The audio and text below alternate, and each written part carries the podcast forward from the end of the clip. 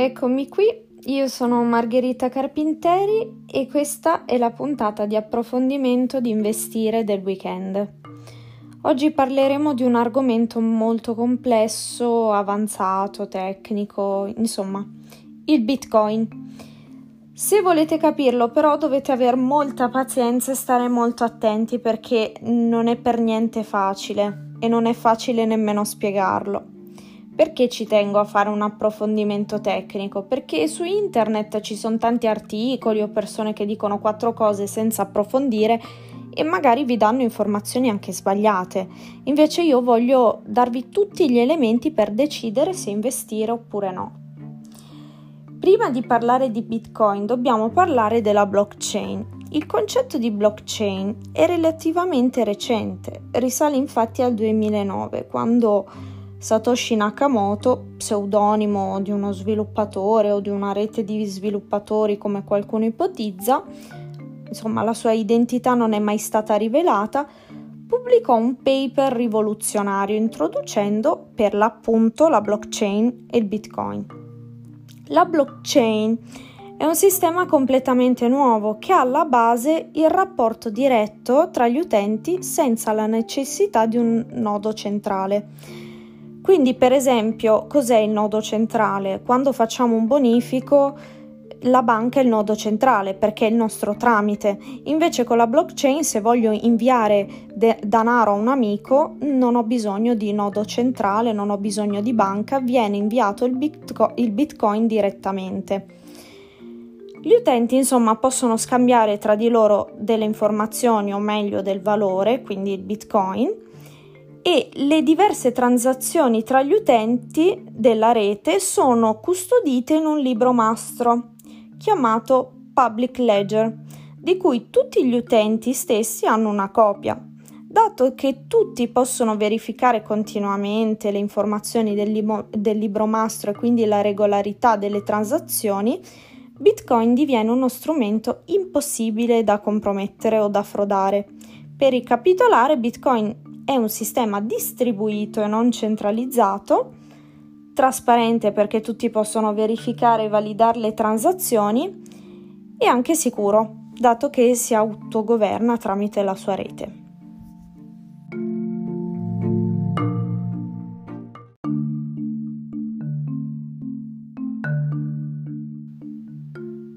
Manca però un pezzo. Chi crea il Bitcoin? Nakamoto trovò una soluzione davvero rivoluzionaria. Per poterlo spiegare, dobbiamo partire da un dettaglio tecnico. Blockchain sta per catena di blocchi, e cioè una sequenza ordinata di blocchi virtuali. In ogni blocco della catena, che possiamo immaginare come una scatola vuota da riempire, vengono inserite le transazioni che avvengono tra i vari utenti e ogni blocco ne può contenere un certo numero. Quando il blocco è stato riempito di transazioni, viene chiuso e crittografato, come se fosse protetto da una password. A questo punto, alcuni particolari utenti della rete Bitcoin, chiamati miners, minatori, in italiano, cercano di trovare queste password, risolvendo veri e propri problemi di crittografia. Quando un miner riesce a trovare la password, il blocco si chiude, le transazioni possono essere eseguite e si apre un blocco successivo e quello stesso miner riceve un premio in bitcoin. Per ogni blocco risolto oggi i miners ricevono un premio di 6,25 bitcoin. Il premio non è altro che la creazione di nuovo bitcoin, la coniazione di nuova valuta digitale. Ecco come si creano i bitcoin. Avete capito? Il premio però cambia nel tempo. Per quello prima dicevo oggi il premio è di 6,5 bitcoin, 6,25 bitcoin perché infatti viene dimezzato ogni 4 anni e questo processo viene definito halving. Proprio quest'anno, a maggio, c'è stato un halving. Questo significa che prima di maggio ogni miner riceveva 12,5 bitcoin per ogni blocco risolto. Tra 4 anni, quando ci sarà un nuovo halving, il premio sarà la metà di quello attuale e quindi 3,125 bitcoin. Bitcoin è pensato per esistere in, numero, in numero limitato in 21 milioni di unità. Halving dopo halving saranno prodotti sempre meno bitcoin sino ad arrivare al limite imposto. E questo però non, ar- non avverrà prima di un centinaio d'anni. Oggi miners sono aziende che detengono centinaia di computer al lavoro di continuo per poter risolvere questi problemi crittografici attraverso il calcolo combinatorio. Le macchine lavorano molto e consumano molta energia, tanto che i miners si collocano principalmente nei paesi in cui l'elettricità costa di meno. Per poter guadagnare di più vanno in Sud America, in Est Europa. Per quello, se avete ascoltato investire, in una puntata abbiamo parlato di Iran. Questo processo viene definito proof of work. In breve, il miner per essere premiato in Bitcoin deve avere dimostrato di aver fatto un lavoro oneroso. Bitcoin è stata la prima criptovaluta, ma di certo non è l'ultima. Oggi ci sono decine di migliaia di criptovalute, ma solo alcune di loro hanno introdotto vere novità nel settore Possiamo citare ad esempio il progetto Ethereum, la cui criptovaluta si chiama Ether. Ethereum ha reso la blockchain programmabile grazie a particolari software detti smart contract. Oggi quindi la blockchain si può utilizzare, oltre che per semplici pagamenti, anche per realizzare delle applicazioni vere e proprie. È possibile trovare in rete tutte queste criptovalute. Le più richieste dal mercato vengono scambiate su piattaforme specifiche chiamate in gergo exchange. Il più famoso è Coinbase, poi ne possiamo citare an- altri come Bitfinex, Binance, Bitrex.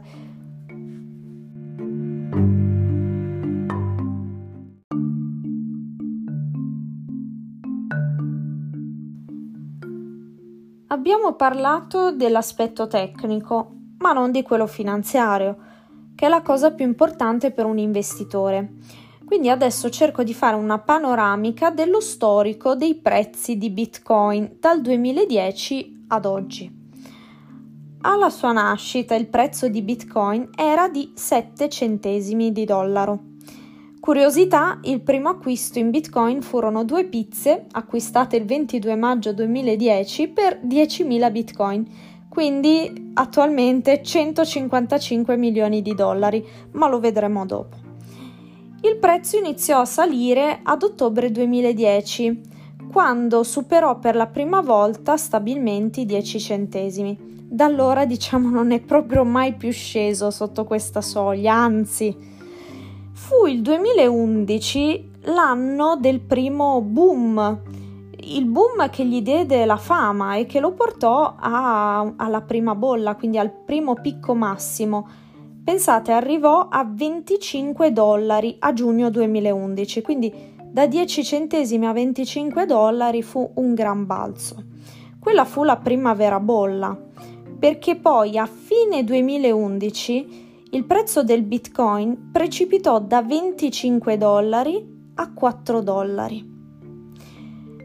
Il 2012 invece fu l'anno del primo halving. Il premio per chi minava a novembre scese da 50 a 25 bitcoin. Quindi i miners eh, prima ricevevano come premio 50 bitcoin, poi hanno iniziato a riceverne 25. Arriviamo al 2013. Il 2013 fu l'anno di una grande corsa al prezzo del Bitcoin perché ormai era diventato famoso. E eh, da 13 dollari di inizio anno passò prima a 140 dollari ad aprile per poi ritracciare su, su 75 dollari e poi ripartire per superare i 1100 dollari della prima metà dicembre, eh, di dicembre 2013. Alla fine del 2013 si concluse con Bitcoin a 750 dollari. Poi cosa, su- cosa è successo nel 2014? La bolla è scoppiata e da 1100 che era stato il massimo del 2013 il Bitcoin andò sotto i 200 dollari. Arriviamo al 2016. Il 2016 inizia con Bitcoin attorno ai 430 dollari, insomma circa. Ci fu un secondo halving a luglio e eh, con una crescita abbastanza costante per tutto il 2016 e finì l'anno attorno a quota 1000 il Bitcoin. Nel 2017 successe eh, la grandissima bolla. Infatti, come accadde nel 2013, quindi l'anno successivo al primo halving, anche nel 2017 si innescò questa corsa senza freni che portò il prezzo di Bitcoin a nuovi massimi, quindi oltre la quota, la quota di 20.000 dollari a metà dicembre. Come nel 2014, nel 2018 la bolla scoppiò, quindi da 20.000 dollari tornò a 6.000 dollari a febbraio 2018 per poi precipitare a 3.200 dollari, 3.000 dollari a dicembre 2018.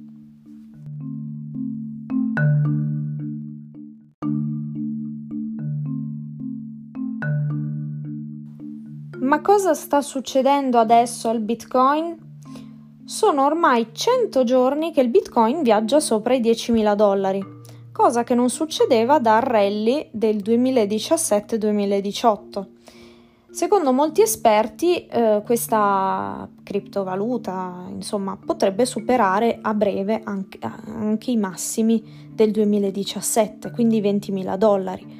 Ovviamente sono tutte analisi eh, però non c'è nulla di certo.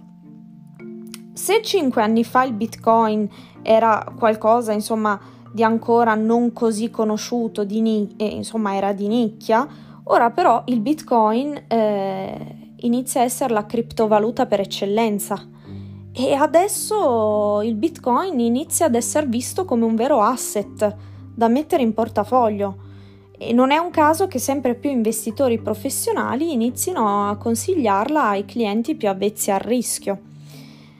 Giovedì 5 novembre Bitcoin ha sfiorato i 16.000 dollari. Non solo, si trova sopra i 10.000 dollari come abbiamo detto da più di 100 giorni. E il 3 novembre, pensate, mentre gli investitori azionari di tutto il mondo erano attaccati agli schermi per capire chi potesse vincere le elezioni americane, se Biden o, o Trump, e il Bitcoin andava per la sua strada festeggiando i 14.000 dollari, oltre ai 100 giorni di trading a 5 cifre, per poi andare a 16.000.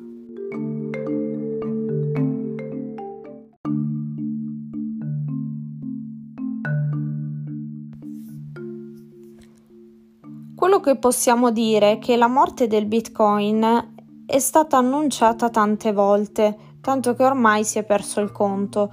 L'ultima volta che hanno provato a decretarne la fine è stata a marzo, quando in piena pandemia anche il Bitcoin ha subito un crollo fino ad arrivare a 3.000 dollari. Molti analisti hanno detto: Ah, ma allora non è un bene rifugio come l'oro però poi Bitcoin ha reagito e in pochi mesi è tornato sopra i 10.000 dollari e da lì non si è più schiodato ultimamente.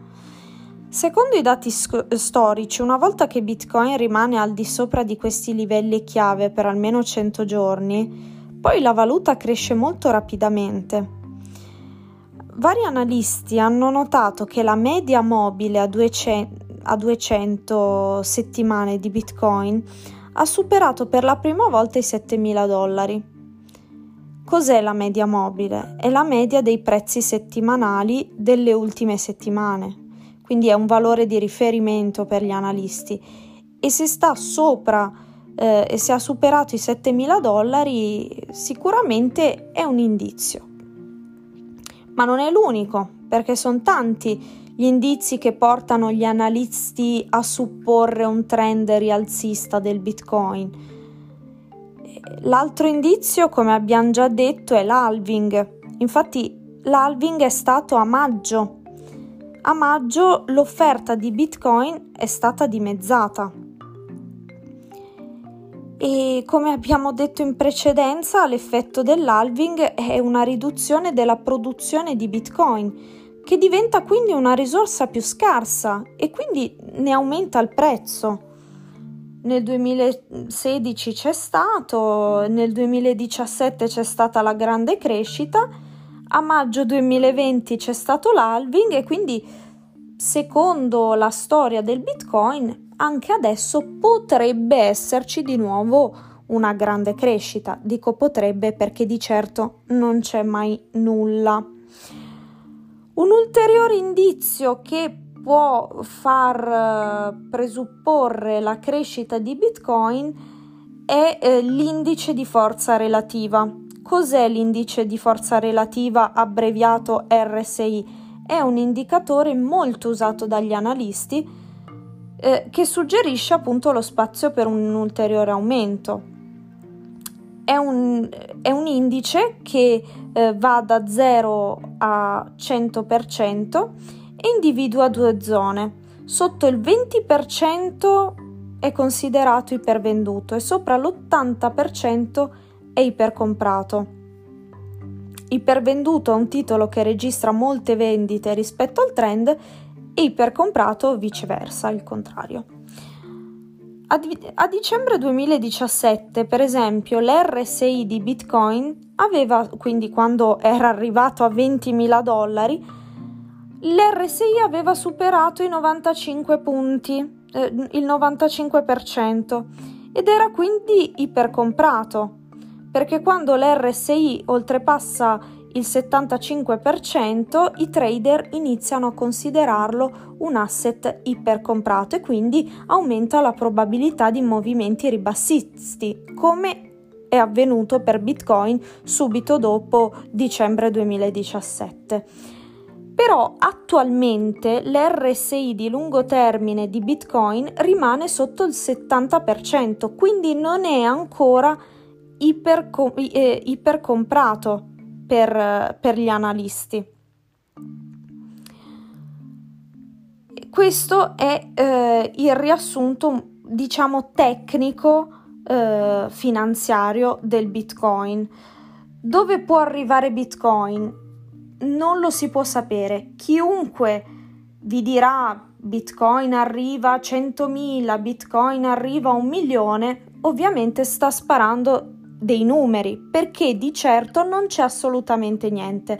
Abbiamo degli indizi di grande crescita, degli indizi positivi, ma diffidate, mi raccomando, da tutte quelle persone che eh, vi dicono che Bitcoin arriverà sicuramente a un determinato prezzo, perché nessuno lo può sapere e nessuno lo potrà mai sapere, perché Bitcoin è assolutamente una sorpresa continua.